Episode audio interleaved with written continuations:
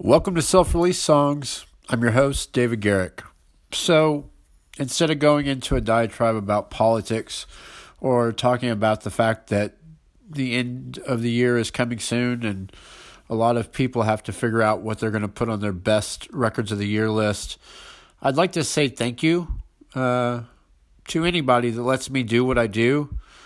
Uh, you'll hear this on the 19th of November and in two days, I'll be 45 years old, which means I'll be doing what I do in one way or another for 30 years. Um, getting to write about bands and talk about bands and talk to bands and talk to artists and interact with artists and go to see shows is a really great way to spend your time. It's a really cool thing to call a career. And I wouldn't be out here without plenty of people.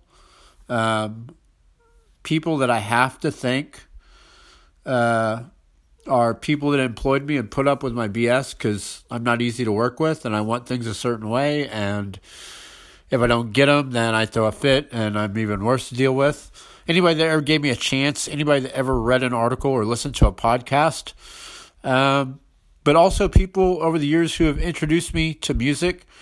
Um, my friend Ted, my friend Mike Boer, um, John Baldwin, Derek Rathbun, Daniel Jackson. There's so many people, some of which have been on this podcast, who have said, "Hey, you like this? Check this out." Um, Bob, that used to work at Vinyl Edge, turned me on to so much good music, and that's kind of what this is all about. It's all discovery, right? It's us deciding what we will pass on to other people anytime someone asks for music recommendations, I try to lend a hand. Maybe not on social media because it's exhausting with all the extra posts and the, you know, little buttons that keep telling you like you've got a notification and then it turns out it's somebody else commenting on the same thread, whatever.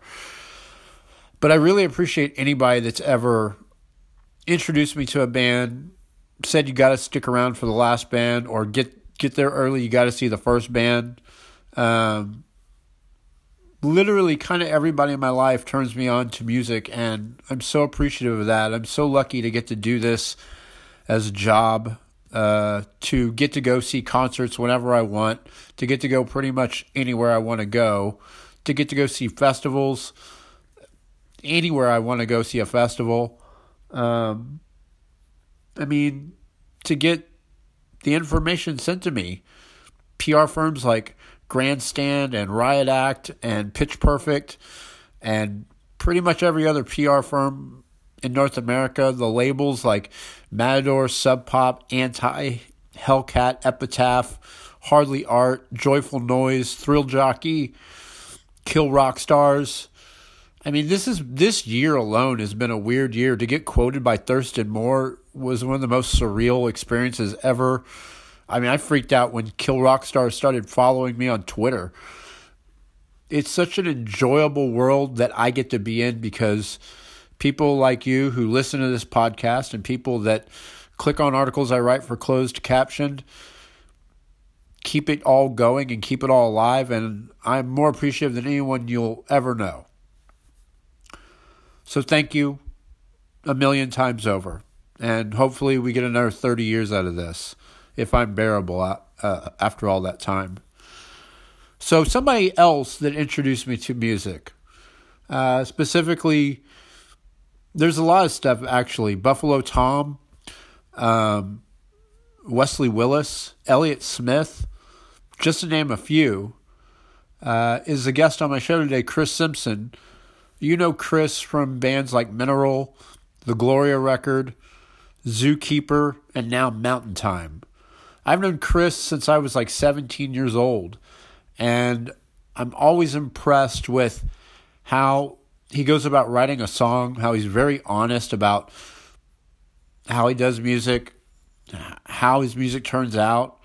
You know, it's surreal to be in a band that you think nobody cares about and you tour all over and you have your success and then you call it a day and to reunite like Mineral did and now you've got all these people that want to give you lots of money, all these people that want to come see you, people that tell you things like the music touched your soul.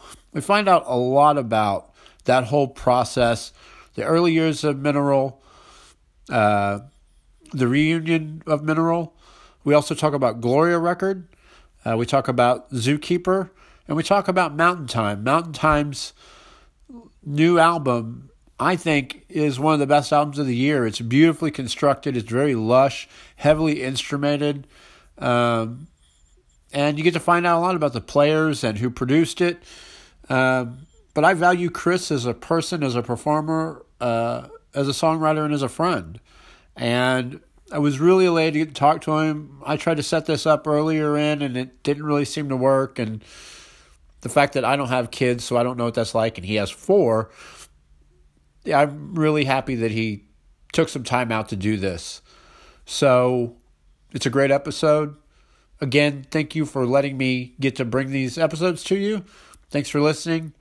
And without further ado, here's Chris Simpson.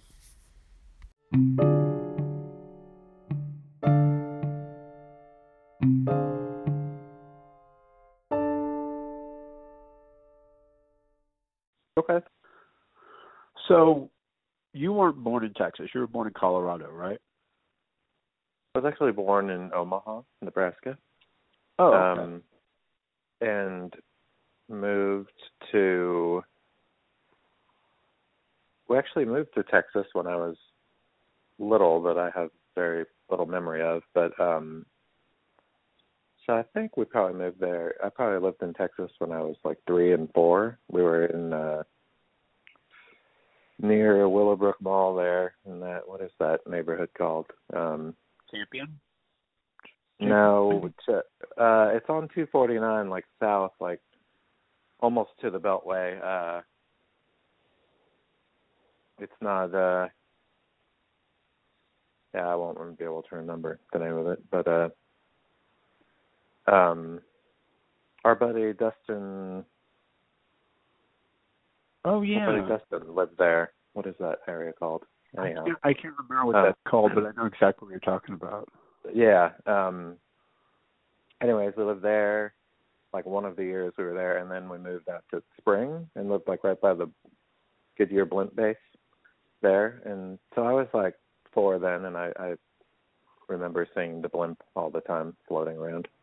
Um but then we moved to Colorado when I was four or five and I lived there till I was probably 15 or 16, and then moved back to Houston and finished high school at uh, Cy-Fair. So that's. The, I mean, was there was there a reason for all the moving? Well, my dad's in the oil industry, so that's like, you know, Denver and Houston, basically. Um, okay.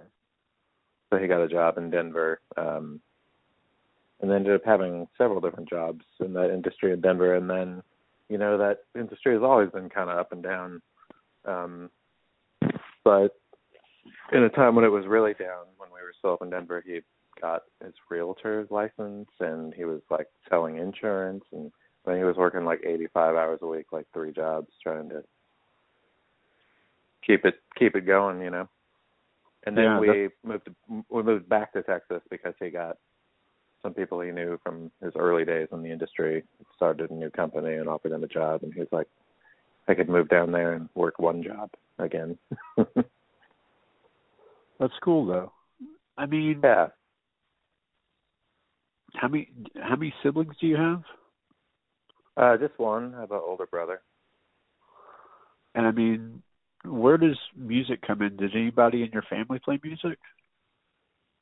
Yeah, my whole mom's side of the family was really musical. Like they were all like, she was considered the black sheep of her family because she didn't get a degree in music. She didn't go to school for it. Um, she got a degree in art and English, like a double major. Um, and everyone thought this was weird in her family that she wasn't doing music. But you know, for the fact that they all did music, they you know nobody really played or composed music but they like you know my grandma was church pianist and organist and my aunt was uh just retired from like the Lincoln public school system where she worked as a music teacher her whole career and you know also ended up putting on like these elaborate musicals every year like plays from her school. So uh they were all involved in music in in that sort of way you know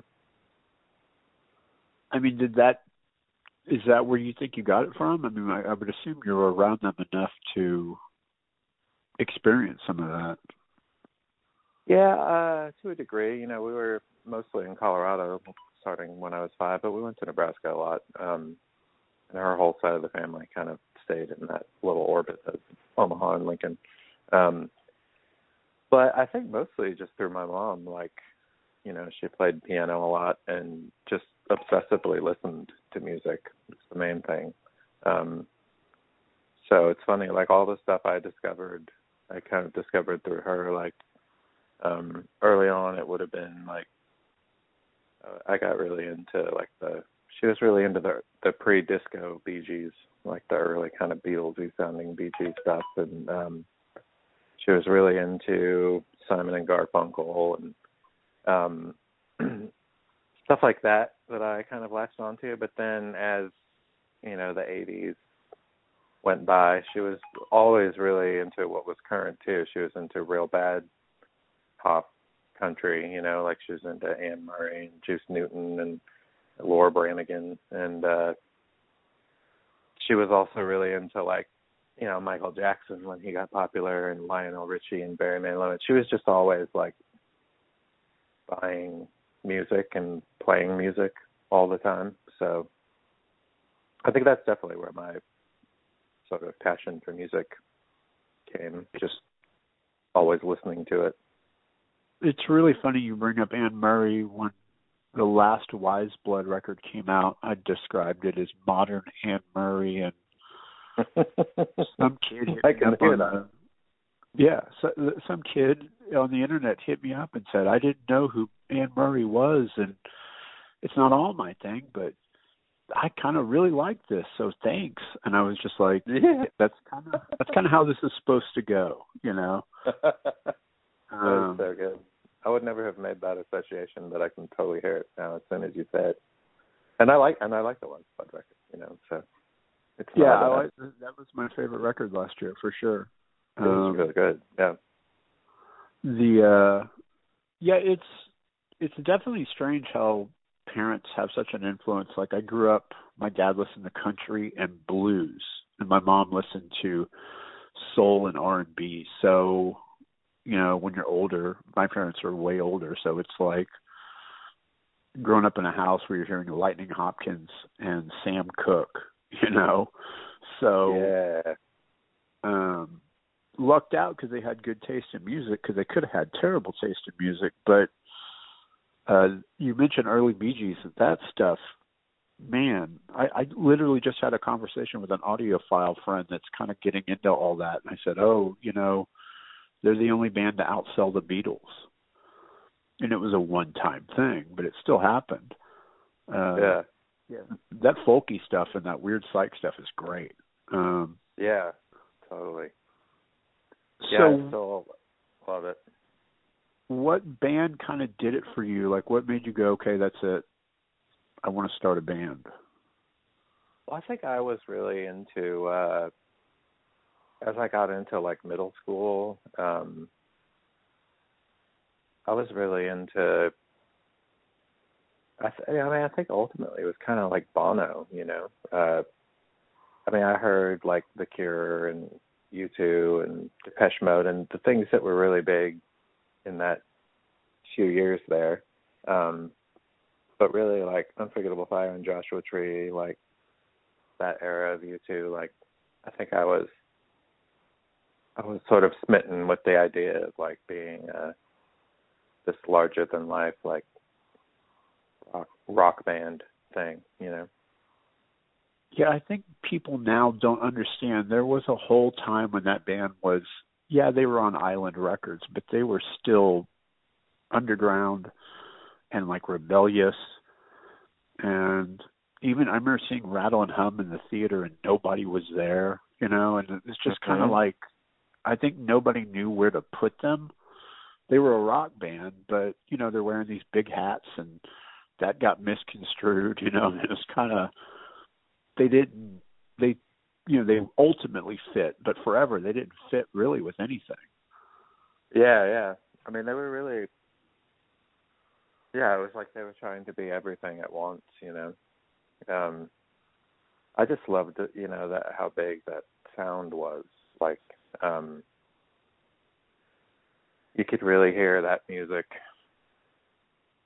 filling stadiums and stuff even before it did. and I swear to God, this is real. Uh, there's a couple of minerals tracks that, to me, in this weird way, have like the same ring as er, as like early U2 stuff. Um, yeah, I mean so that was that was my full on obsession era with them, like that early mineral time. Um, so it's it's probably not entirely coincidental. Um, I mean, I was yeah, I was really into Boy and like the early records, especially at the time. To me, like Boy is like the kind of ultimate punk rock. Like that's the kind of punk rock I I I wanted to do. Yeah, I think it's. I mean, before. I mean, I, I heard Minor Threat so early in that it made an impression, but when you expand that circle and you look at what gets called punk, there's Hüsker Dü and there's uh, tons of other bands that aren't hardcore. And I mean, yeah, those early U2 records could easily fall into punk, you know. So I see that. Yeah. And then, like, what did you start off at, at a different instrument, or was it always guitar? Yeah, so I actually started playing drums.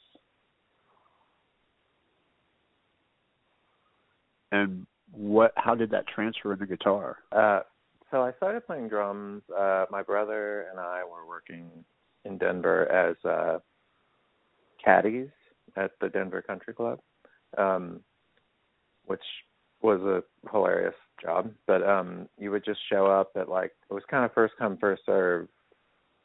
So you would just show up as early as you could and like try and get a couple rounds. If you got there early and got on a round early, you'd have time to come back and get another one after it. Um so we just spent a lot of time this one summer there like caddying trying to make as much money as possible because my parents told us like we were already interested in music and my brother wanted a guitar and I wanted drums.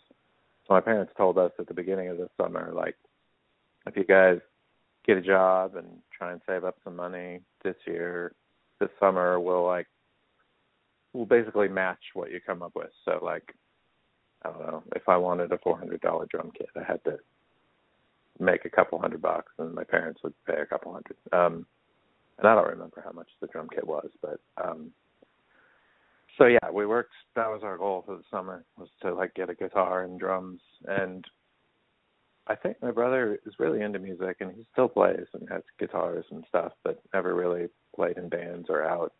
Um so he got an electric guitar and I got drums and I was really into drums and played them all the time and played along with records and was really learning how to play and then being in middle school it was cool to be a drummer because there there were a lot of guitar players but not very many drummers so you're like instantly in like three bands at your school if you're a drummer, you know. Um Yeah, it's that way to today. Yeah, for sure. So I was drumming and playing with a bunch of different people, but it was it wasn't long before I realized like, man, I wanna I wanna write, you know. And I was like I had taken a few piano lessons and would like kind of write stuff on the piano at the house, but I was obsessed with the guitar and I wanted to learn it and my brother and I were very competitive and like I was not supposed to be in his room touching his things at all, but it was also like he was he was a year ahead, so maybe he was in high school and he was starting to be gone a lot more and so I would sneak into his room when he wasn't around and taught myself to play his guitar. Um and then eventually I like bought an acoustic, so I kind of had my own and started writing on that. But I also started playing bass because some some bands that again like bassists weren't as common as guitarists, so it was like another way to play with more people. I could learn how to play bass and I can join a couple other bands. Um but yeah, ultimately it was all pretty short lived and it was like this realization that I wanted to be writing my own stuff and fronting my own band, you know. Yeah, no, and I think it's hard for people to understand now because there's Guitar Center and there's all the online stuff, there's Reverb.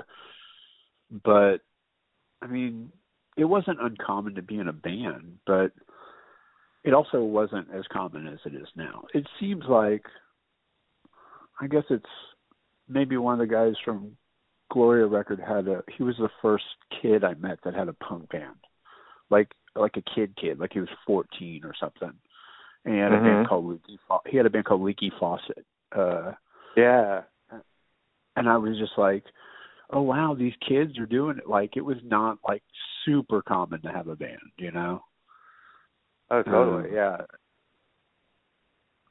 I yeah, I mean, I remember in in junior high, you know, yeah, there would have been like two or three bands maybe at a at my junior high school.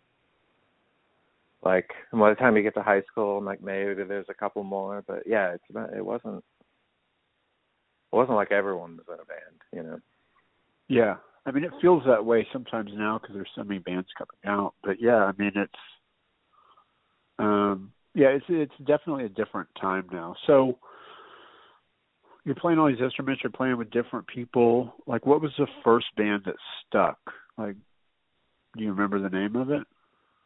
Uh so, so yeah, I was in this like uh full on like death metal thrash band called Mortal Enemy that uh my best friends from Denver, uh Brent and Jeff were like the the guitar players slash singers. Um and I actually ended up singing on that's I was I was playing I started out playing drums in that band and then we got another drummer and I started playing bass. And then we got another bass player and I was just singing for a while. Um but yeah, I was I was fully into that scene in Denver, which was big in Denver, like metal and thrash in the late eighties, you know. Um it was never like my favorite music, but it was definitely fun to be playing in bands that were playing shows and um so that was that's probably my first you know quote unquote serious band where we actually would occasionally play a show and recorded things um so death metal I, I wouldn't have expected that, but that is, that's a great name for a band. Um, yeah, it really is. Actually, yeah, it's actually funny. Like, there's uh, I still occasionally get emails like um from usually people in Germany who have like discovered that band and like they never we never officially I think put out the records that we made. They were all just kind of self released.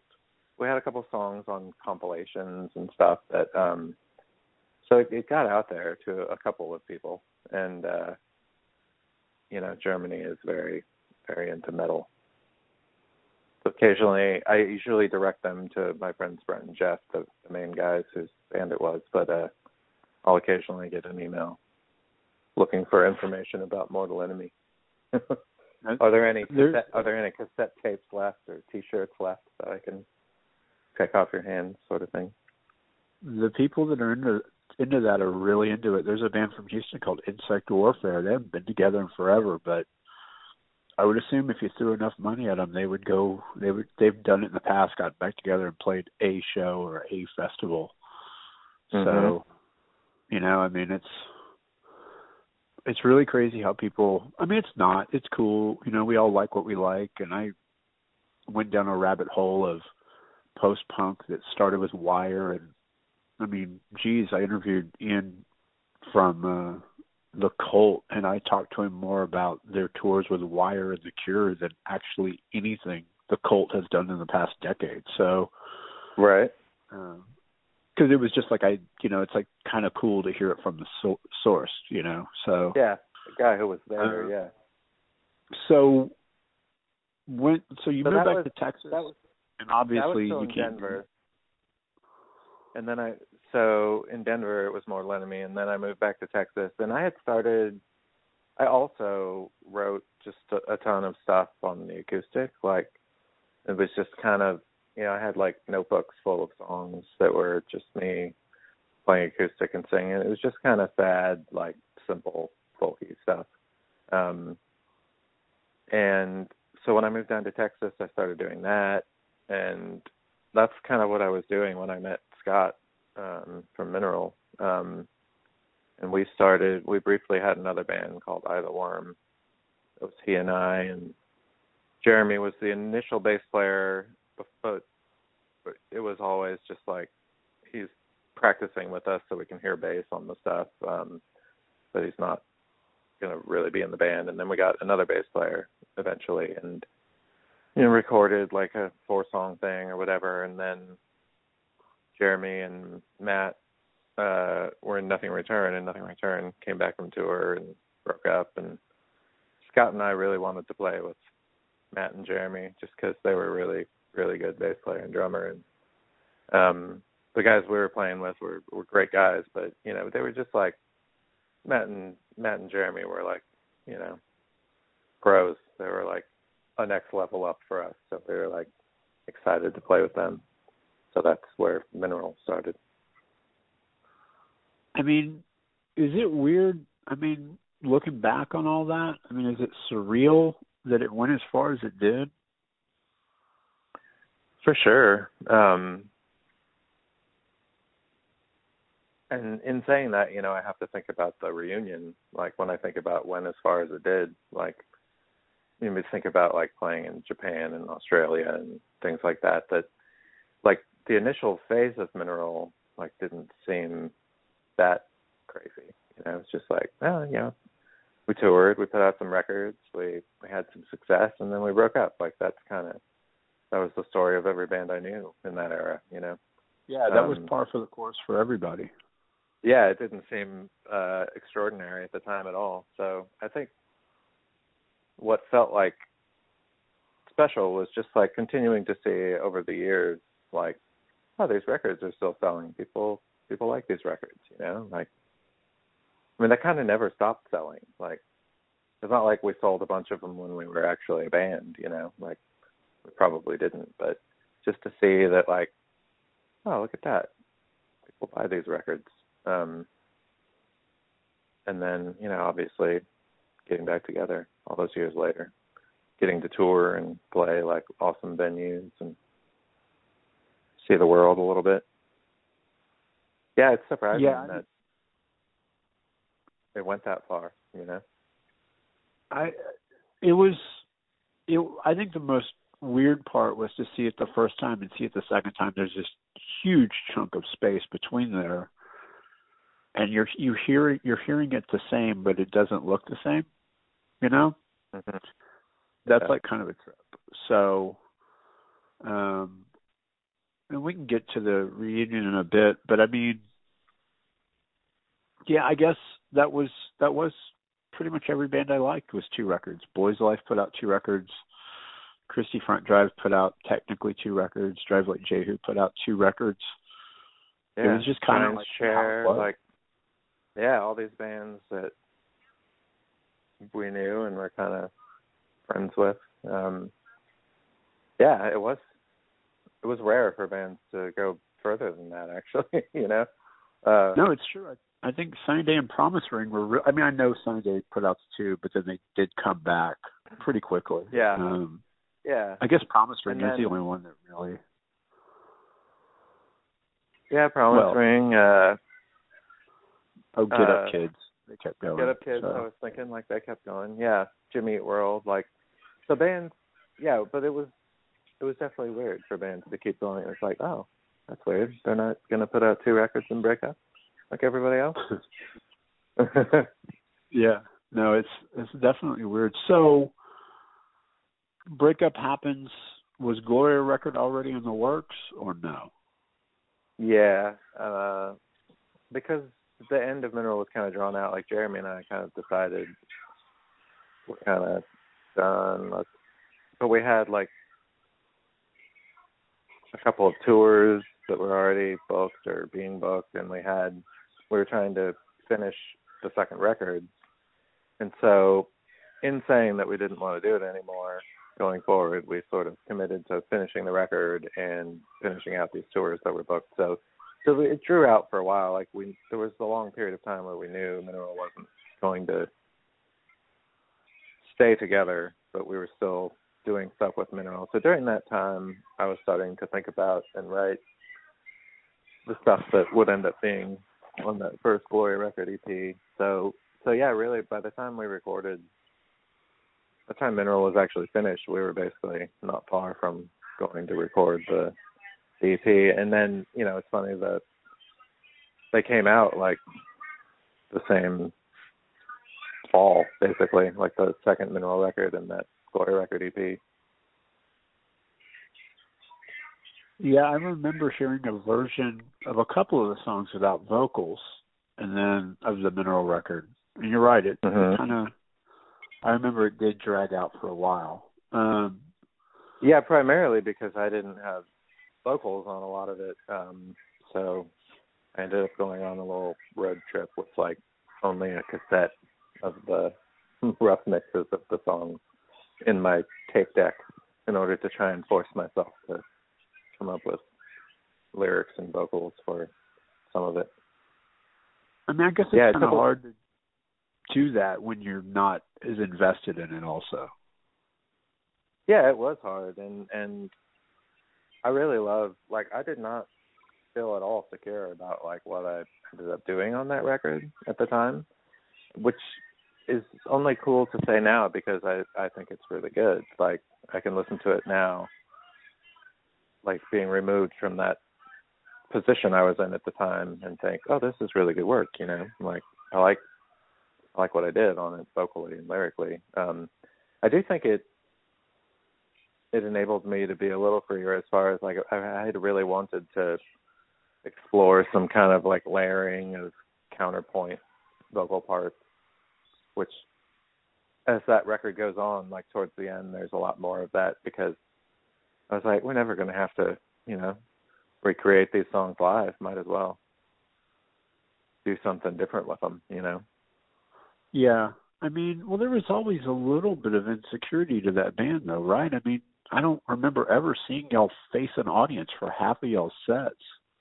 Right. Yeah. I mean, I think that's true. I mean, and I think in some ways that's what uh what people respond to about it. You know, that there there was a uh yeah, like a definitely a lack of confidence, a lack of uh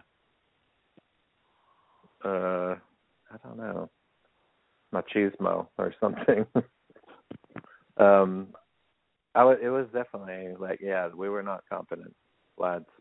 We were we were into what we were doing. We really liked it, but we were not. uh Yeah, I mean, We were not the best mono. I could the best I could tell you is I remember wearing one of the homemade like Pepsi uh huh with the star on the side of its shirts hmm to some show, and some kid was like, "Oh, I met those guys. They're jerks." And I was like, "Did you talk to them?" And they're like, "No." And I was like, "You know they're all like," I go, "You know they're all like super shy, right?" And the guy's like, "How do you know that?" I was like, "Cause I thought the same thing when I met them. I'm like, wow, they're they're kind of strange. They don't talk to anybody." And then you engage someone in conversation as you should, and you realize, oh, these guys are really nice. You know, it's just you know, yeah. we're so We used to did get- people kind of It's What? funny. We did get we did get some you know some reputation along those lines, like in the kind of DIY punk rock scene. You're like, oh, those guys are jerks. They don't get it. They don't know what it's about, you know. Um, because yeah, we were you know not the most social fellas. Well, I think it's easy for people that aren't in the band to be like, you don't get the scene. Those guys don't get the scene. And it's like, when the hell has the scene ever been a direct replica of the music that's in it? Usually the people in the bands are trying to keep a band together, figure out how they're going to make it to the next city because the show pays shit. You know, Mhm. um, they're dealing with all their internal stuff, and then they have to worry about whatever happens when they get home. So Yeah.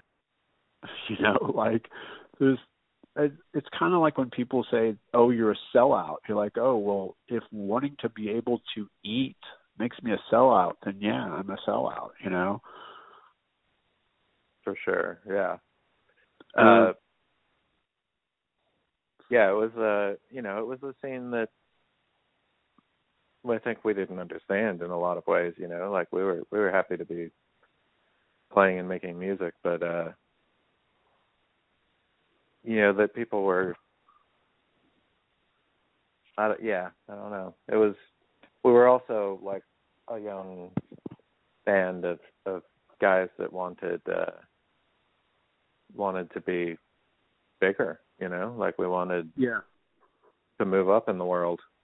And I mean, it's it's tough. I mean, you're on a label who, without knowing, and I don't want to get into a can of worms about Crank, but a lot of times the labels back then took sales and gave them as advances to other people. So, you know, I mean, it's it's hard to grow when that's the circumstance, or if that was the circumstance. There, there's so many factors to it. The only band that I recall really making anything out of it was Jimmy Eat World, and they still had to kind of fight it out with Capitol and everything else. You know? Um, yeah, I mean, and we did we did many tours with them, and and what's funny is more than anything, it was it was uh, it sort of broke any of our illusions that being on a major label was like the the magic ingredient to making things different because they were dealing with the exact same shit we were, uh, except they had a working van, you know. yeah, they had a van yeah. that that had been given to them new, you know, that was pretty much pretty well reliable, you know. Like that was the that was really the only difference.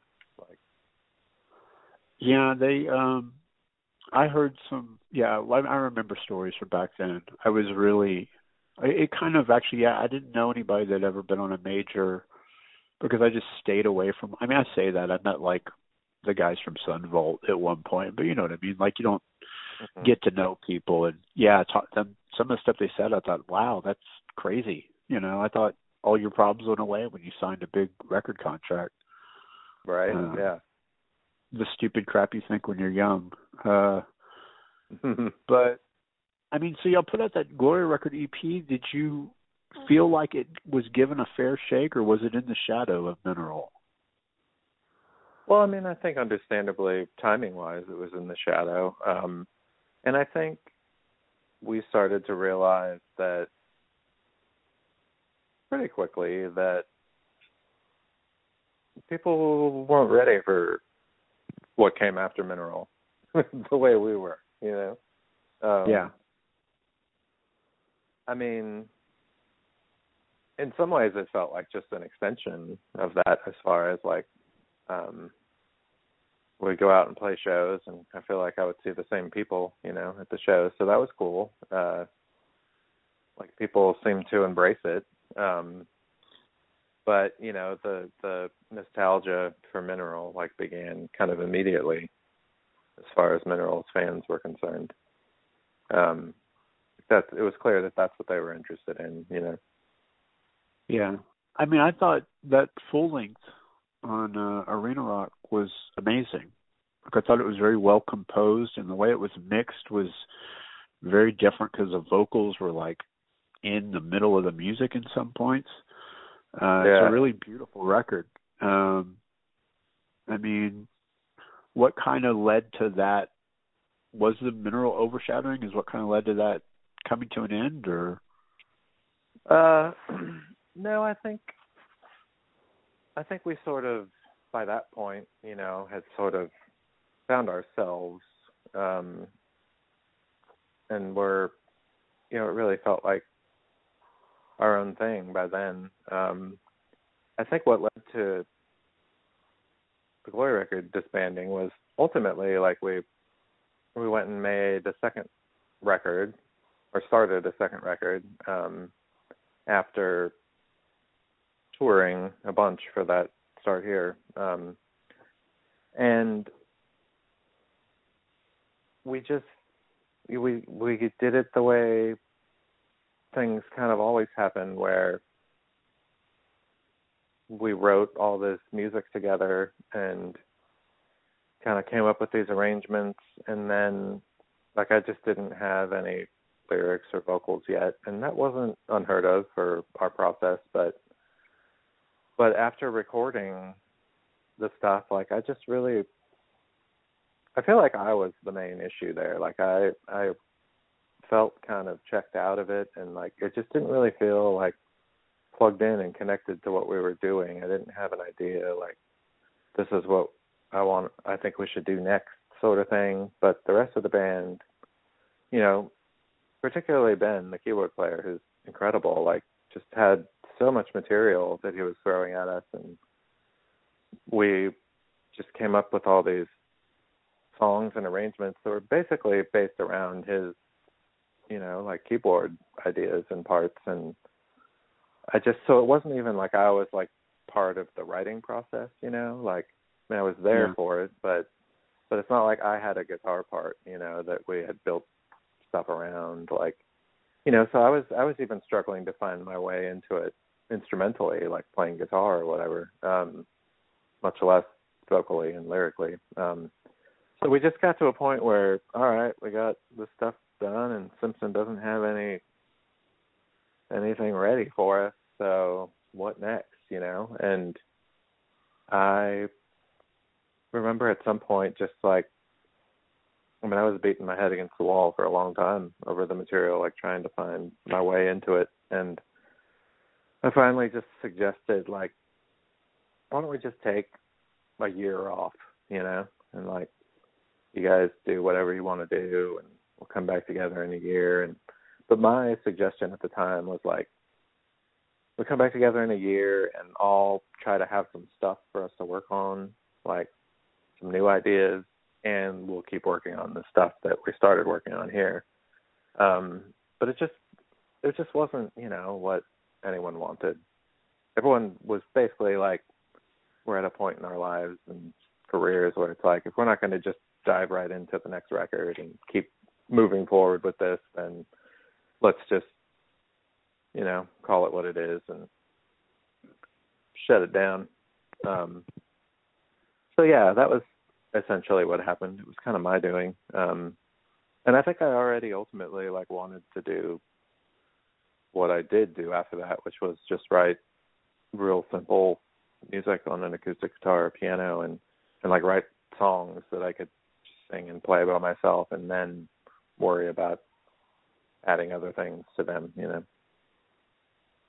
Yeah.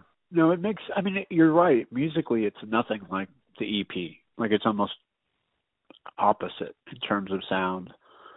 Um and I mean how long did it take for Zookeeper from that from Gloria Record ending to because I know the first there was an EP before the first length. How long did it take between conception and the EP coming out? It was pretty long, you know, like because uh, I guess the Gloria Record stopped doing anything. Well, we did most that record came out in 2002, and we were probably done with our touring for it by like so it's probably like 2003 when we recorded that other stuff, and just kind of never played again after that. So, and I guess that EP came out in 2006. So there was a few years in there where I was just really taking it slow, like just writing a bunch of stuff, like just living, you know. Yeah. Um I was not I definitely wasn't at that point as eager to just like jump right back out there and like keep keep touring and I was actually I think that was the first period of time in my life where I was like I really actually want to just hang out at home and you know like get to know the the people that I live and work with, you know. Yeah. No, I remember there was definitely you know, it's funny like to look back on that time I remember everybody's band that came, you know, Hey Mercedes is the one that sticks out after Braid and I I love Bob's stuff, but I was never a Hey Mercedes guy. and I think like you know it's difficult to see some people hang on to something and then people like myself are just like well what else is out there? I want to listen to this rabbit hole. And yeah it's a time in your life where you make changes. I remember getting married and then eventually getting divorced and you know it's it's definitely different to see people a lot and then not see them anymore at all um mm-hmm. but i also know that everybody had had gotten married, you know, and you know was contemplating a family in that time frame. Um, mm-hmm. The zookeeper stuff is funny because it sounds like you, but to me, especially mm-hmm. the EP, it just sounded like there was a big party going on. Like, was there a lot? Was there like a lot of people around when you recorded that stuff? Yeah, I mean that EP and first LP, like that's that was my that was the vibe. Like that not only was there a party going on, like that was sort of my heyday of partying, um, but there, I was very much into the idea of like, let's just get as many people in a room as possible. Like, whether or not they actually know the song is sort of secondary to to the idea of just, I don't know. Like I was, I was really inspired at the time by like the uh the idea of just kind of throwing everything at it, you know, um, just the magic of of having a bunch of people in a room, like trying to create something together live, like impromptu, you know. Um, yeah. So, and when we, you know, mixed and came up with the, uh, you know, sort of honed that material that ended up being released, like onto into finished products, like there was a lot of yeah, there was there was a lot of trying to undo a lot of what we did there, you know, like how do we get rid of this one thing that was playing completely out of key the whole time but has bled into like five other things mics, you know, like yeah. um so there was a lot of that going on. Um yeah, but that was the vibe for sure. It was just like I just wanted to make music that felt like a big party. And and with that said, you know, I, I know a lot of it is very sad music too, you know, and very sort of down. Um, but there was always the the kind of upbeat, ragged numbers too. That, yeah, that was the vibe. Am I wrong? Was Cully Symington your drummer for a while? He was on all that stuff, yeah because Sparta did like a warm up tour a couple of years ago and they came through Houston and I was like, We've met before. He's like, I don't think so. I was like, We have. I was heavier then. And he's like, Okay. Well, good seeing you again. He like totally didn't remember, but I was just like, like I used to play with Chris Simpson. He's like, yeah, I did. Oh, okay. It was kind of weird, but I mean, I get it. It, it had been a good ten years, if not longer. Um, no, yeah, had... he was, he was, and he played on that latest Mountain Time record too. Like, um, yeah, he's always kind of been around. Um, and especially when I go record, I often call him up to. So he's obviously a very seasoned, you know, studio drummer. What kind of goes back to what we were saying earlier. I mean, I always say every city really only has five drummers, and there's probably another 30, but there's five that at any given time you can call up and, hey, do you want to come do this? And that's the right guy, you know? Yeah, totally. Um, yeah, for sure. Cully, Cully's one of those guys for sure. So there's some time between the first Zookeeper record and Pink Chalk. Is some of that mm-hmm. because of having kids and stuff and just normal life stuff? Yeah, for sure. Um yeah, you know, got married 2008, started having kids 2011. So there's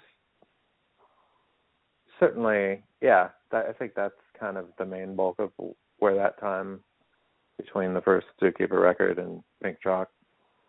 Um, yeah, just a definite like shift in my life to to uh you know, the party was ending, as it were.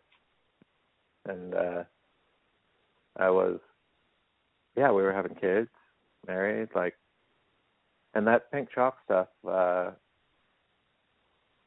yeah, I think I also really wanted to something changed. Like I really wanted to make shorter, simpler stuff. Um, and I, I definitely did not want to have 80 people in the room, uh, kind of throwing every imaginable instrument at it, you know. Yeah, I mean, it feels more personal. The songs are very pretty and well done. It was at first listen, I was like, I don't know, and then kind of really sitting and listening, listening to it, I was like, oh, you know what, this record is really good. It's really well done.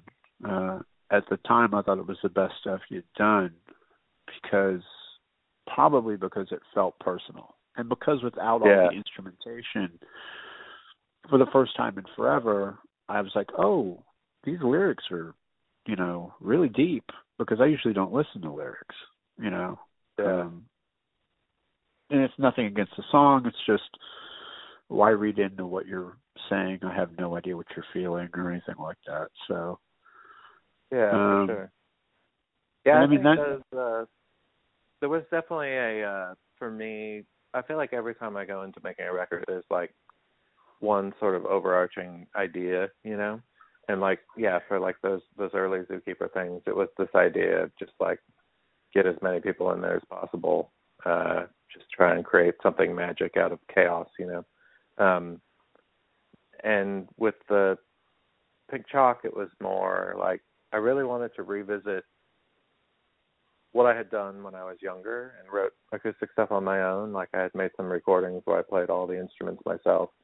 Uh, so I really wanted to like make a record myself, like on my own, uh, play other instruments myself. I, I definitely, uh, I definitely did, and I don't think that that's necessarily best, you know, but it's what I was interested in doing at the time. Um, so was me and my buddy Doug, who I've been recording with since that record, who did uh, the new Mountain Time as well. Um, so he played some stuff on it too, and then uh, you know, we had some horn players in on that last song. But but yeah, most of the stuff on that record is stuff I played or or Doug played. So we really were just kind of. I felt like I was building a record on my own, you know. yeah, It felt I it felt very personal. it it's funny because that record comes out and then almost and it was probably a year, but it felt like right after that, Count Your Lucky Stars is like we're we're stopping, you know. Mm-hmm. Um, yeah, it was pretty quick, right? Well, there were people I knew that were shocked that the Mountain Time didn't come out on on their label, and I was like, well, aren't they done? And then I guess Lindsay and Mercy from football have this new band Overo, and they kind of talked them into coming back and releasing the Overo record. Uh, and I, it seems like they're back in full swing now. But uh, Yeah, I think I think they are. Like I occasionally email with Keith, and I think it was just burned out on it a while for a while, and they started having kids. I think they have two now, and he just wanted to take a break from it. And but then you know he he decided like I don't really want to work at the library anymore. You know, yeah, I would rather I would rather put out records. I mean, it's running a I label. think. I mean, you every label you've been on is not what it was when you put out your stuff. You know, Totally. Yeah, like I I kill labels, you know. Well, I don't Like, think I you. mean, can. there's, there's I just I know I don't do it personally, but I'm like, look at all the labels I put records out on, you know. Or any left, you know. I mean, I can run through. I mean, to me, I I know why Crank did last, and Arena Rock had such a bizarre roster. Um, It was bizarre. Yeah. and I think some of the And bands they're- got were past, past their prime. Yeah, Um, sure. Uh not that those records aren't good but it's just kind of like i mean i love Superdrag but was it key to making the label better by getting Superdrag probably not you know um Yeah. the some of the nicest most genuine guys i've ever met in my life i learned more about knoxville tennessee in one evening with those guys than I mean, I, I I've been oh yeah, to super them. nice. Could have never Yeah. gone after just talking to them, but uh, Uh, you know, and then yeah, Count Your Lucky Stars. I mean, yeah, she just that's the impression I got too. I want to have kids. I'm kind of done with this, and I get it. You know, it's totally. as a guy that's looked into it probably 10 times, I end up coming back with the same thing. Like, can we put in the contract in it that they have to tour? Because Right. that's something, that's something that happens. People don't tour a project. And so, you know, uh, artists are the distribution channel nowadays for physical records, you know, because, Totally.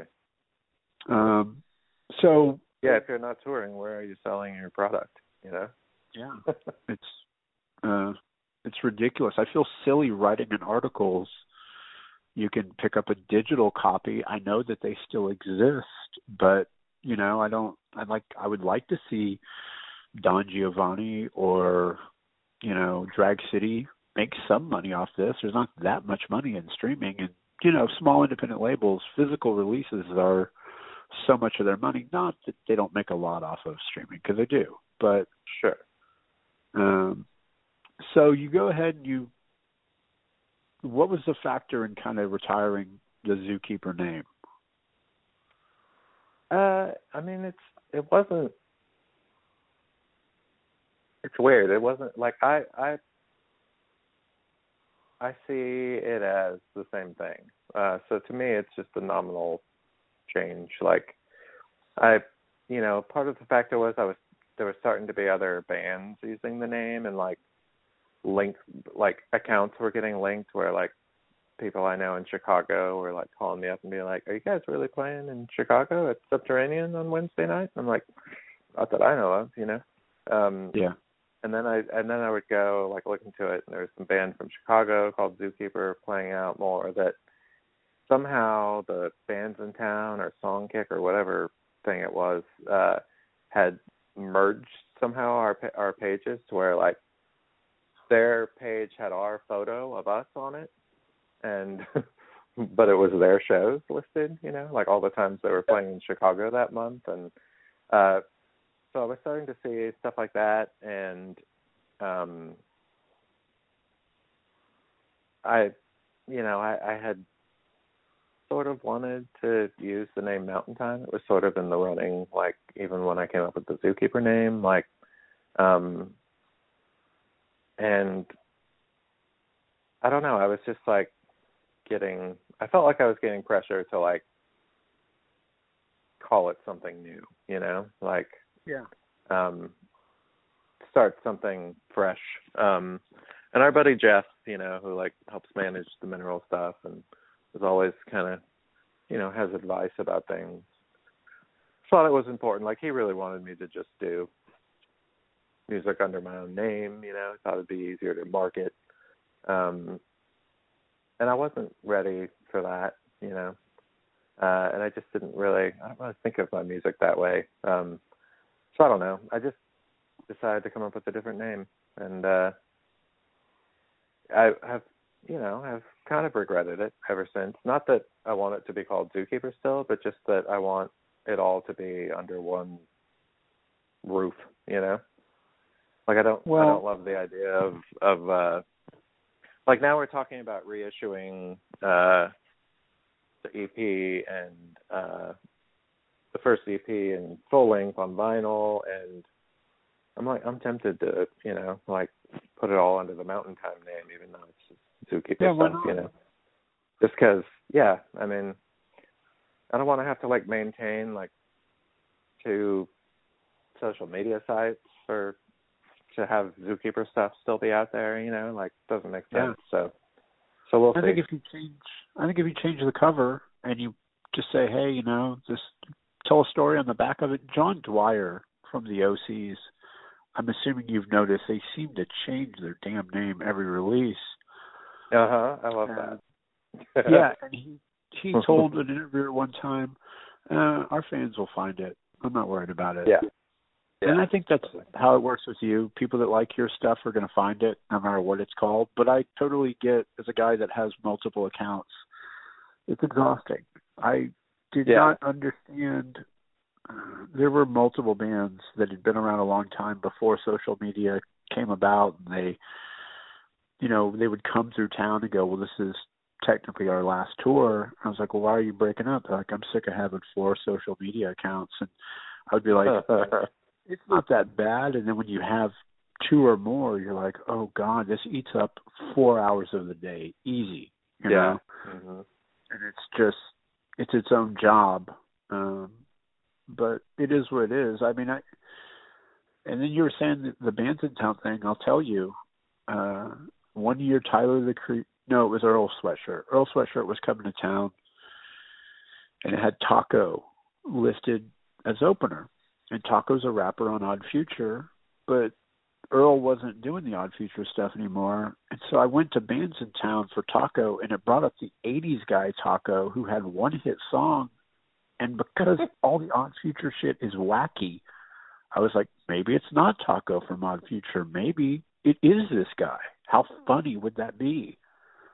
So I had people ask me, like, hey, are you going to go to Earl? Who's opening? I was like, it's either Taco from the 80s or Taco from Odd Future. And they're like, how do you not know? I was like, because Bands in Town has the guy from the 80s, and that falls in line with the kind of shit they would pull. but it's probably going to be Taco from Odd Future, which it was. But yeah, yeah, I think there was a moment in time where that was really common, you know, and it seems to be they've fixed it. I don't know. I, Yeah. The weird one for me is Songkick and Bands in Town don't have the same dates sometimes, and you're like, okay, you know, that seemed to have changed now that everybody has it embedded on their site, you know. yeah. Um, but it, yeah, it's it's it's interesting to say the least. I mean, so again, there was well, there really wasn't as big a gap this time. It was about what? Yeah, I guess When- 2014 is when uh Pink Chalk came out, so 2014 to 2020. But, you know, like that largely was taken up by the mineral tours and sort of Right. focused there, you know, and continuing to have kids and uh you know, being more and more of a r- kind of rooted Well, as an outsider guy. looking in, your kids. I mean, I've met the twins. Like they, they're well-adjusted kids. It's not like you know what I mean. Like it, having a musician dad seems to work for them. So you know, Totally. And, you know, like you know, those first the first mineral reunions, like they were they were really little, you know? Like so they don't even really remember much of that. So that second time, the twenty five year one, like it was kinda cool to get to for them to get to see that it was happening and talk about it and like as we started preparing I would be actually listening to Mineral in the car and stuff, trying to remember my guitar parts again and uh they were like really into it. So we would get in the car on the way to school and they'd be like, Hey dad, put on mineral, you know. Um oh, that's cool.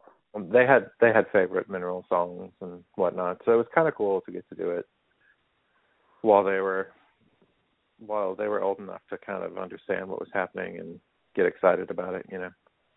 Well, how did it happen? I mean, was it? Did somebody reach out to the band? I mean, I know the thing in Japan. Is that what started it? Uh, the 25 year one, the second one. no, Well, no, there the was- first one. Oh, the first one. Um, the first one was, uh, yeah, the Japan thing had happened, but that was a little earlier. Um, and there was never any like talk of come tour. It was just like we want to. They licensed the stuff to put it out there, and then um, it was really, you know, uh, Jim from Jimmy Eat World had this idea for doing a, a 20th anniversary Jimmy Eat World show out in LA. And their ri- initial idea was like several nights with Jimmy Eat World headlining.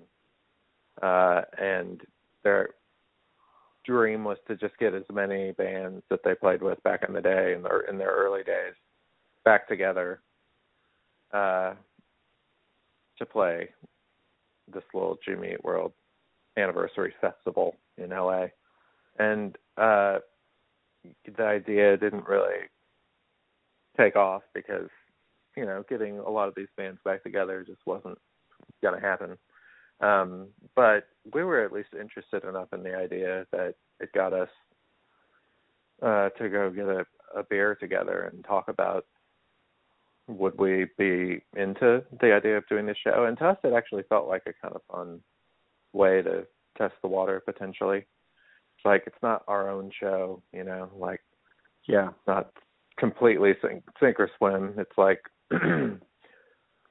we can get together and like come up with a short set for this thing and just kind of test it out, see if it's something interesting to us.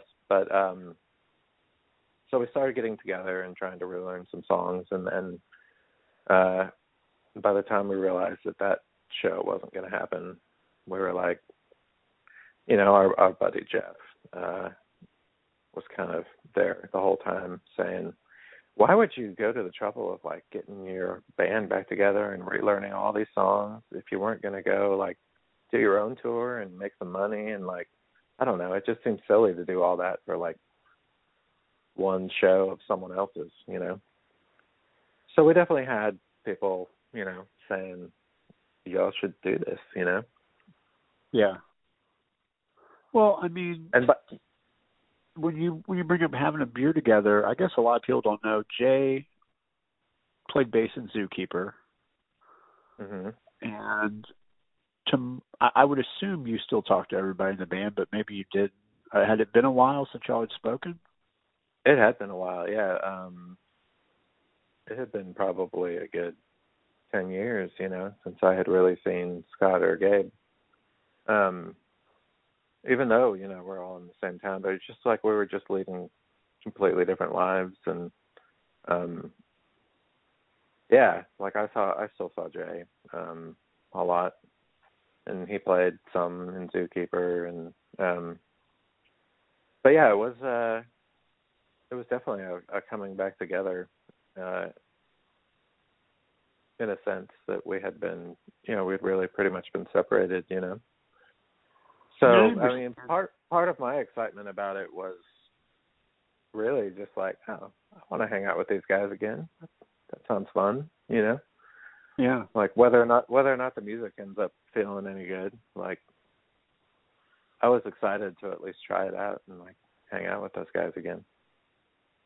I mean, I know Gabe had Papa Unknown, and you know Jay had that band with Brian which I can't remember its name. They were really good though. Um, and then Scott David, I had not even heard of anything. I'm sure he had stuff going on, but yeah, I think it's it's strange for people to know that you can live in the same city and not even see you can everybody can be in a band you can still just not see each other you know um, yeah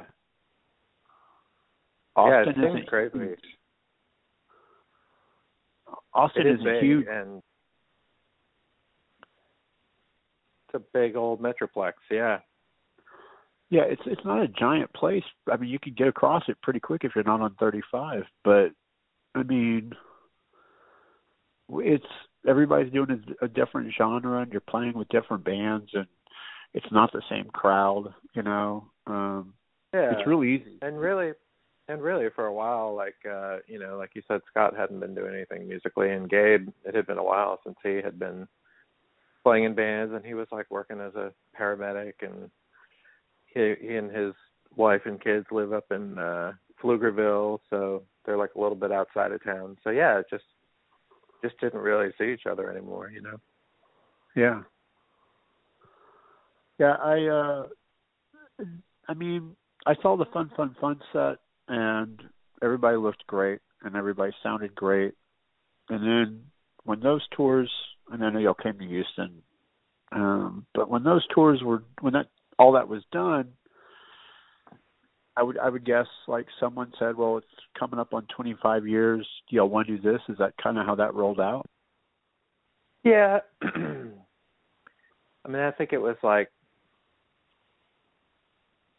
it started with like wanting to do something to sort of commemorate like that 25 year mark um and that evolved over time like what we were talking about doing merchandise wise um from being like yeah, the initial idea was like a big box set that had kind of everything in it, and we repress all the seven inches and just get as much like memorabilia in as as possible. But then, of course, when we started kind of doing budgets for that, we're like, this can be a really exorbitantly expensive product that not anyone but like super super fans are gonna you know buy or be able to afford.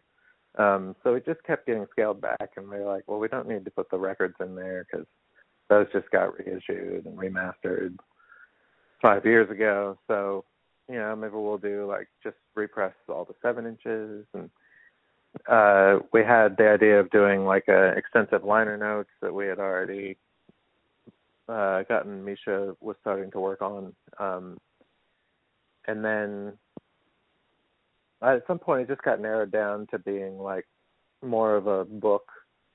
But we were not in love with the idea of just putting out a book. Uh so I think that's when we dreamed up the idea of like, ooh, what if we, you know, could come up with a couple new songs and put those in there, you know. Um yeah. so it really kind of kind of grew around this idea of like what are we going to release to sort of commemorate 25 years and then you know we had this South American tour that had not come through uh during the initial round that had almost come through but not come through that we were still like talking to them and like really wanting to make something happen there. And so eventually we just decided like let's just coordinate all of it the release of new songs and do another tour in the states and Europe and go back to Japan and do this South America thing you know? Yeah.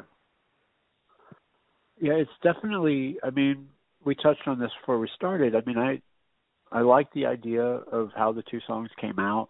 One kind of feels like old mineral, and one kind of feels like if there's a future for mineral, this is what it could sound like. Not that it mm-hmm.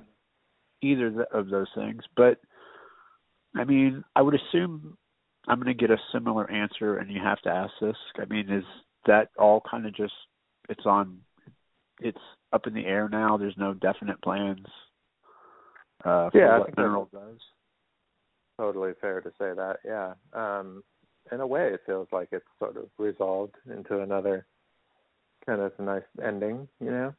Um, yeah. And maybe that's it. Maybe that's it. Uh, we had signed on to do that uh, Furnace Fest, which was supposed to happen in September, and is now.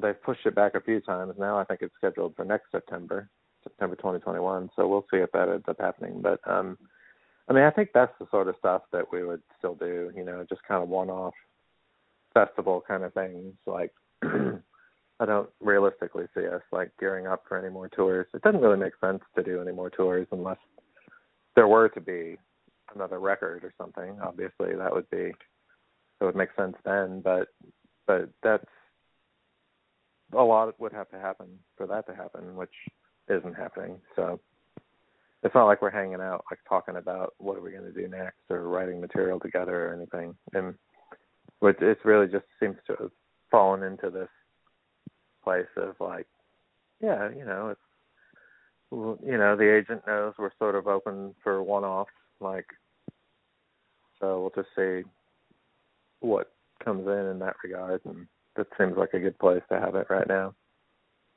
Yeah i mean i think people also don't get that the ability to put out a song or two songs that from a band that had realistically not been together for a large span of time um, is enough in its own right.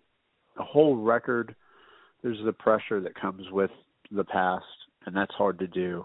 And then figuring out what that looks like, and you have your thing, and it seems like everybody else kind of has their thing, you know. So it's it'd be cool if it happened, but it's also that thing of like, you know, it might not happen, and so it's yeah. probably best to just leave it where it's at for now. Yeah, you know?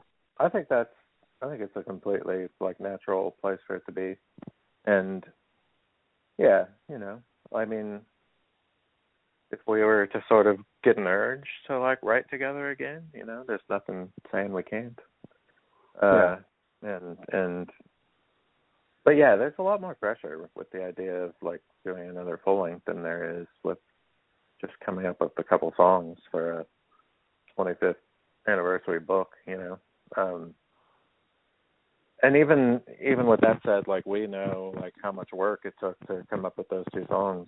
So I don't think any of us are under any illusion that it would be easy to make a, a another mineral record, you know.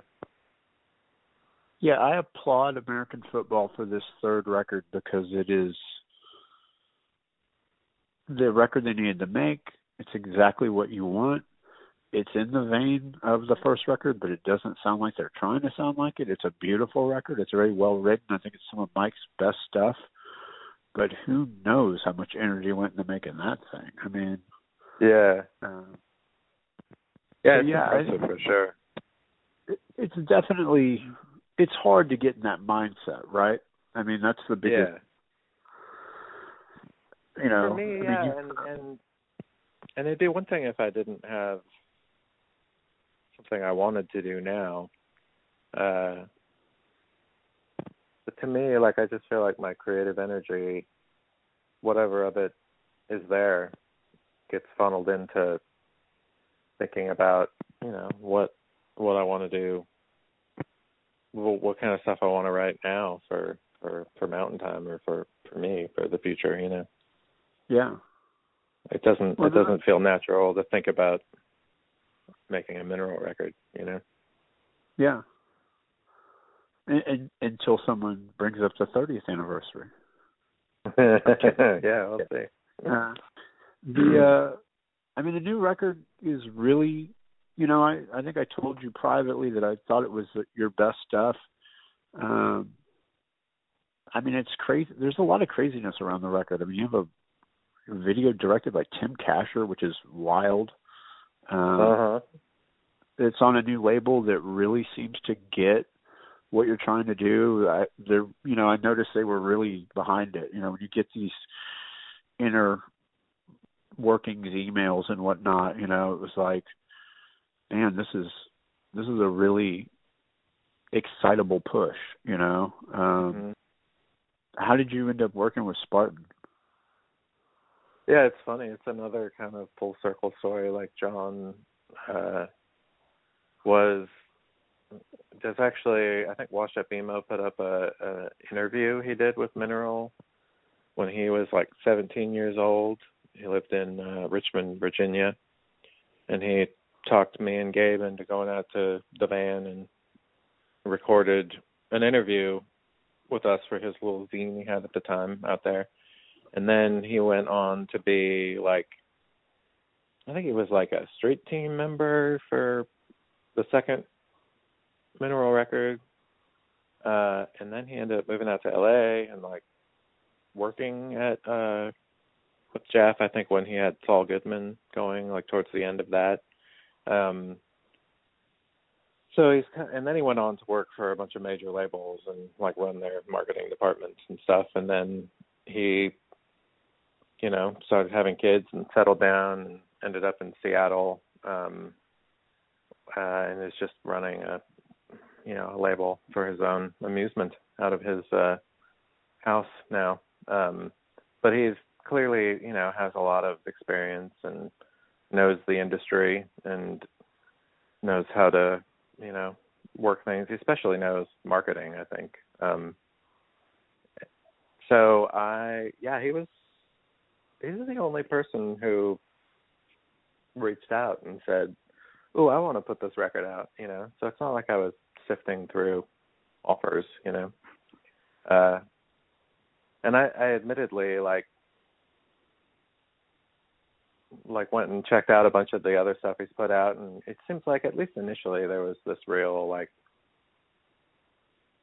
you know, uh vibe to everything he was putting out that didn't feel like this is the right place for a Mountain Time record. But the more I talk to him, the more I'm just like, you know, he's just he's a really cool guy, and he's he he clearly loves the record, and and he loves the idea of working with me. Um, so it just kind of made sense, you know. Uh, no, I I, I, I think, it's think this fit. is what always happens to me, you know, like putting out records. Like I end up finding someone who it always feels personal, you know. It feels like, oh, I'm great. I'm putting out another record with a friend, essentially. Um, yeah, I think Keith and Count Your Lucky Stars is probably an exception to that, just because I don't know him that well. Um, but uh, yeah, No, it's a. It seems like a good fit. I I will tell you there were things to do with the vinyl press that watching it happen, I thought, man, this is fucking brilliant. It's like you want this color, you can only get this many. You know, I was like, Mhm. this is marketing brilliance because yeah, he's he's really into that. Like he does that with all his releases, you know, like certain numbers of different variants, you know, like yeah. there are factors I know about about vinyl when a band goes to put something out. I say, oh, you should get them numbered, and they're like, why? And I was like, because people that collect records for record collection's sake care about that, Uh-huh. and you should do color variants and cover variants and all that stuff, because at the end of the day, selling 500 records is not easy Mhm. because we don't It live in that world anymore. Mhm. Now, there are some artists where a label will tell me they did this physically, and knowing how the industry is now, I'm like, holy moly, that's a lot. But if you told me that 20 years ago, I'm like, well, that's nothing, you know. Mhm. Uh, it's changed so much, so I appreciate somebody that understands. Okay, this is about what the audience is. It might be a little bit under that. We don't have giant budgets here. Let's do what we can realistically do and market it correctly and then end up with a sold out record, which is what happened. Um I mean, at one Mhm. point I guess there were like test pressings or something, like we've got two test pressings left. I was like, Wow, that's great, you know? Mhm. Uh, yeah, it's cool. It was cool to see him work his magic, you know, because uh, yeah, that's that's all him. Like, uh, we I think we settled on like, let's make three hundred. You know, I think we can sell three hundred. You know, like he's like, I don't want to make any more than we can sell before it comes out. You know, like I want to sell all these before the actual release date. Um, so we started with 300, and we were happy as as we started selling through them. He's like, "Oh, let's add another hundred, you know, like, oh, let's add another hundred. So yeah, we ended up with 500. But yeah, you're right. I mean, it's not easy to sell 500 records. Like it Well, was, it was an uphill, an uphill slog, like a lot of it. especially in the middle of a pandemic, especially when no one can tour. Yeah. You know, I mean, it, it's weird because I've had people outside of the industry say, "Well, I don't get why these records are coming out." And it's like, look, they were scheduled to come out. It sucks we're going through this, but labels are earmarking money for next year, so they got to get these records out to start paying for what comes next year. hmm and it is uh it was weird at first when I started to see records come out and I'm like, oh right, you know, I guess they have to come out. Um but no, I think that's a perfect fit for you. The record feels I mean, it's ironic they put out a Giants Tear record and that Giants Tear record is better than their early stuff, I thought. It's real Uh, good. Yeah. Uh it, it's cool because I would liken you to this uh, as two as it too where you can hear the passion in the music. You know, like those guys Mhm. that record you can hear they're into it. It's not just going through the motions, you know. Um, Definitely. I mean, really, I- like guys, guys who are like, you know, adults, married with kids and real jobs, like it's got to be a passion for them to like get together and write another record and put out another record. Because otherwise, like, why would you do it? You know. Yeah, Like, so I love that too. Like, I love just you can hear the passion in it, and like, yeah, like of course it's this is them being passionate. You know, like why else would they be doing it? It's not like they're yeah, back for a paycheck or something. You know. yeah. It's not like you're going to get rich off of it, so you might as well love yeah. it. Mhm. Um, so you had said earlier that at different points you're trying to get back to what it was like recording yourself on an acoustic, playing on an acoustic, and this record kind of feels like that. Was that kind of the goal? Yeah, I think that was the goal. Uh, for sure. Um, yeah, just wanting to start with like, yeah, I think that's been the goal throughout Zookeeper, but particularly like the last two, uh, like Pink Chalk and this one.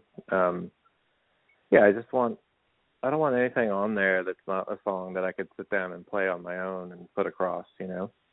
Um, which doesn't mean that that's the version I want on the record, you know. Like I, I love I love how dense this record kind of became. Um, but yeah, like I wanted to always be based around like a real simple song that I could just sit down and play on my own. I mean, it is dense. Dense is a really good way to put it. In fact, digging into the record, like I guess they sent me in advance, but a lot of times I will wait till it comes out and then instead of running the review on the Friday, it comes out running it the following Monday or Tuesday, and because I want to have the incentive to spend time with it. Because if I listen to it too early, then I want to write it, and I got to sit there and see it in the queue for so long, it drives me nuts. So, um, mm but I just like the amount of instrumentation on the record really shocked me. Not that I didn't think that was something you could do or bring to the table. It was just like, I guess because I had already seen you perform some of it live, and so mm-hmm. it was just like, oh wow, this is really thick. I mean, there's a lot there. Was mm-hmm. was the recording process pretty lengthy, or? Yeah, I mean, my recording process is always pretty lengthy. Like um just in that like uh, I think we started this like the spring after the initial mineral reunion happened. So spring of 2015, and then finished it like summer of 2019. So yeah, like four and a half years, four plus years working on it. Um, and that's not solid work, obviously. There's like periods of time where we don't work on it for a couple of months. Um, but the ideas, you know, were initially laid down, uh, and I even had Cully came and put drums down to just me, so it was just me and Cully at first, and then I knew I sort of wanted to build I wanted to use strings and horns and background singers. Like I had this idea that I wanted to use those three elements first before like adding a bunch of other guitars or keyboards or like the things that it feels easy to add to things. Um, and so a lot of those elements kind of were came next. Um, and then once we got those in place, we ended up sort of redoing a lot of the drums because it just anyway everything just kind of felt like it was taking a different direction. Um, so yeah, we kind of built around those those sort of uh, what to me felt like novel textures or, or novel colors in the palette for the record, like the idea of strings and horns and background singers was kind of how I wanted to build the record. Um, and they're not on all of it, but they're like kind of woven throughout it enough to where it kind of they paint a picture for the whole record, I think. Um, and then, you know, after we had that in place, we went back and it was really I I feel like I've been I said for like the last three years like this record's almost done because it felt that way, you know. But the so the last two or three years would have been um just re trying different things as far as like other little textures like not trying to add more things but just like really thinking about like is everything here like what we want it to be and if we have a guitar part that doesn't really need to be there, then let's take that out and figure out something else to put there instead. And um, you know, a lot of it, a lot of Doug did a lot of really beautiful pedal steel work, which was a really nice sort of color that I feel like bridges the gap between the more traditional instruments and and the the strings and horns and background vocalists. Um, so yeah, I think a lot of it was just you know it took a long time to kind of color it exactly the way we wanted it. I mean, it sounds like your most honest work. You know, it's funny because you look at it like a like a career as a body of work, and you know, it's kind of funny. And I don't mean this in any negative way, but it's like, well, the first Mineral record was recorded in a space that I think we can all admit probably should have been recorded in a better place, but I know the budget was low. Mm-hmm. The second record's made by a great producer, uh, but it take it like it, you admittedly said it took a long time to get together. Uh, the Gloria record EP comes out pretty quick, and then the next one takes a while, and it doesn't really sound like the original incarnation of the band's sound. Uh, Uh, the Zookeeper record and the EP, you're a completely different person than you are now. So it's just like phases of life, you know, where your work, your life seems to really dictate the kind of music you make. And I think a lot of people are that way, but I guess knowing you better, realizing, oh, you know, this is the kind of record he should make, you know, and but this one really floored me. I for a long time when people were asking me what's a record in your top 10 of the year, I'm like, oh, well, that Mountain Time record's tough to beat. And they're like, are you saying that because you're a Mineral fan? And it's like, well, I can admit there's Mineral stuff I don't like. Because, you know, when you're a fan, you don't ask fans because fans will never give you an honest answer. And I can yeah. safely say that when I was a teenager, I thought Bossanova was the record of the year it came out. And I go back and listen to it now, and I'm like, yeah, I like Pixies, but this is not a very good record at all, you know? uh, yeah. And so, you know, I could do the same with Mineral. I would never say it's not good, but it's like there's elements of it that I wish were better, you know? And so, yeah. Um, and I, as do I think anybody, you know, including maybe yourself. But um, no, it was very it's such a lush record, and it's not that it it's not that I didn't think you could make this record. It just wasn't what I was expecting. I thought this was going to be it's going to be keys, it's going to be acoustic, there'll probably be some brush drums, and you know it'll be a lot like Pink Chalk. And instead, there are those kind of songs on it, but there's also these songs where I'm like, whoa, this is really, I mean, just the perfect palette for that song. I think you did those songs justice for sure. Oh man, that makes me feel good. Yeah. I mean, I think that's what I think that's where the time went on it, you know, um to making sure that we were yeah, like that the songs are sort of justice is being done to the songs like uh you know, we always always have like a vision for what I think a song can be. And uh well, at some point you have to kind of let go of that in order to let it be what it in a way it sort of dictates itself like what what it needs.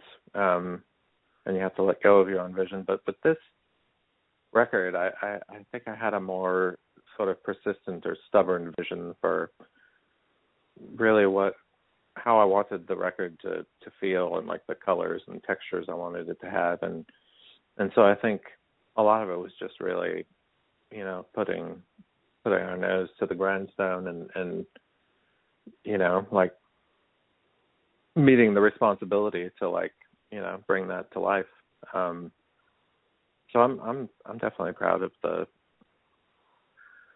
the way it came out uh and also just real happy that it's done and uh that I get to think about something else now. Uh cuz I I really have trouble creatively doing more than one thing at a time.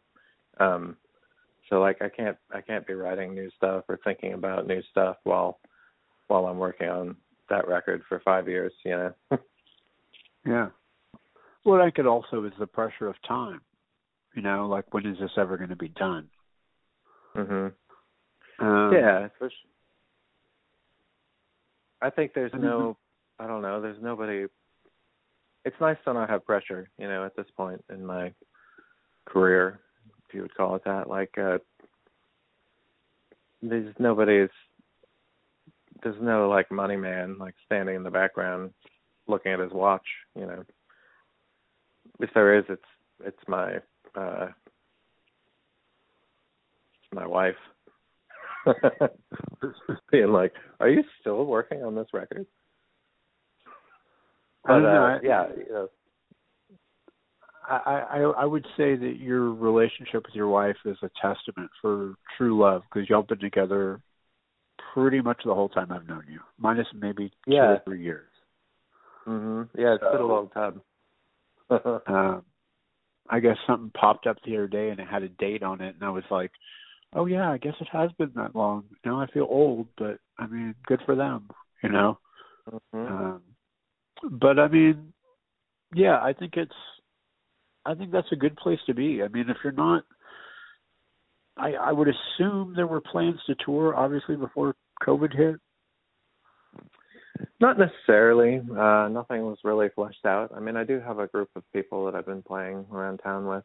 Um, and obviously, you know, Chris Nairn, like, was, got involved kind of early on in this record. Um, so there is kind of a crew of people um, who would have been excited to do that. Um, but there wasn't specific plans.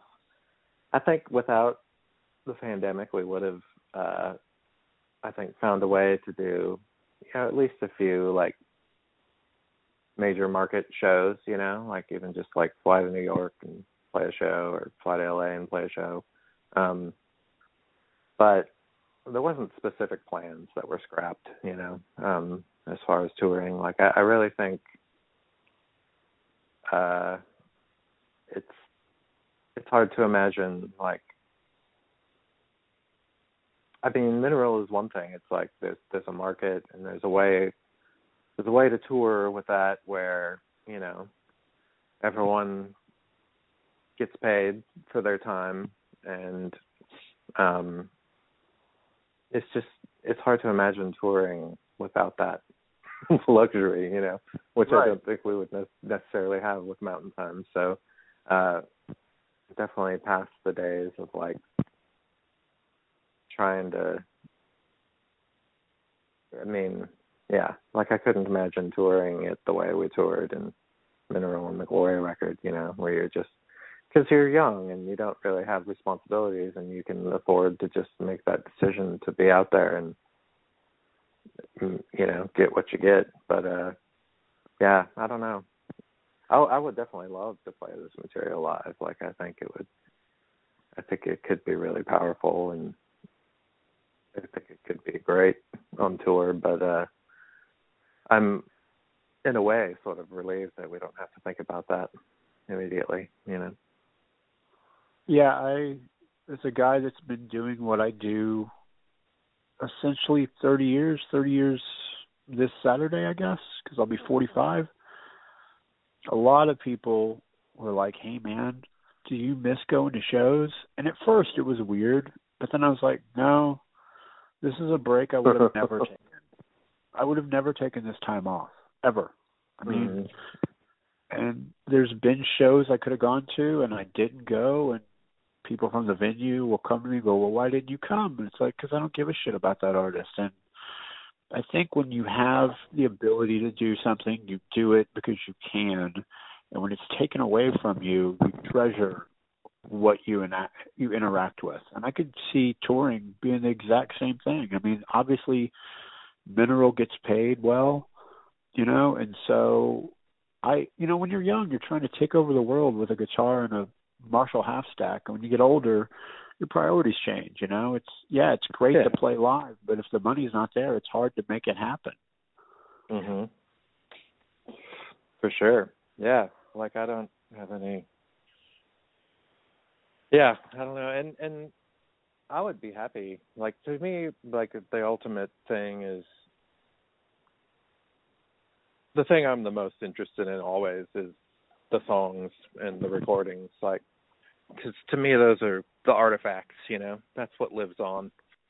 Uh that's what i like to fill my shelf up with. Um and uh, you know i love playing live and i think there's something really special that happens in that uh sort of communion between an artist and a group of people. But uh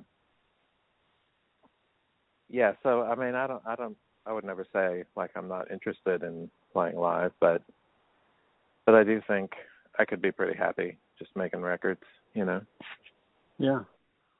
No, I agree. I really, really appreciate you taking the time out to do this. Um, oh no worries Yeah. it's a nice thanks chat a bunch.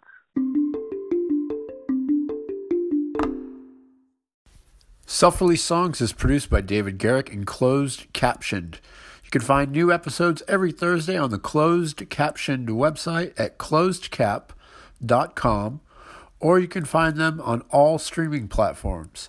You can also support us at anchor.fm. Thanks for listening.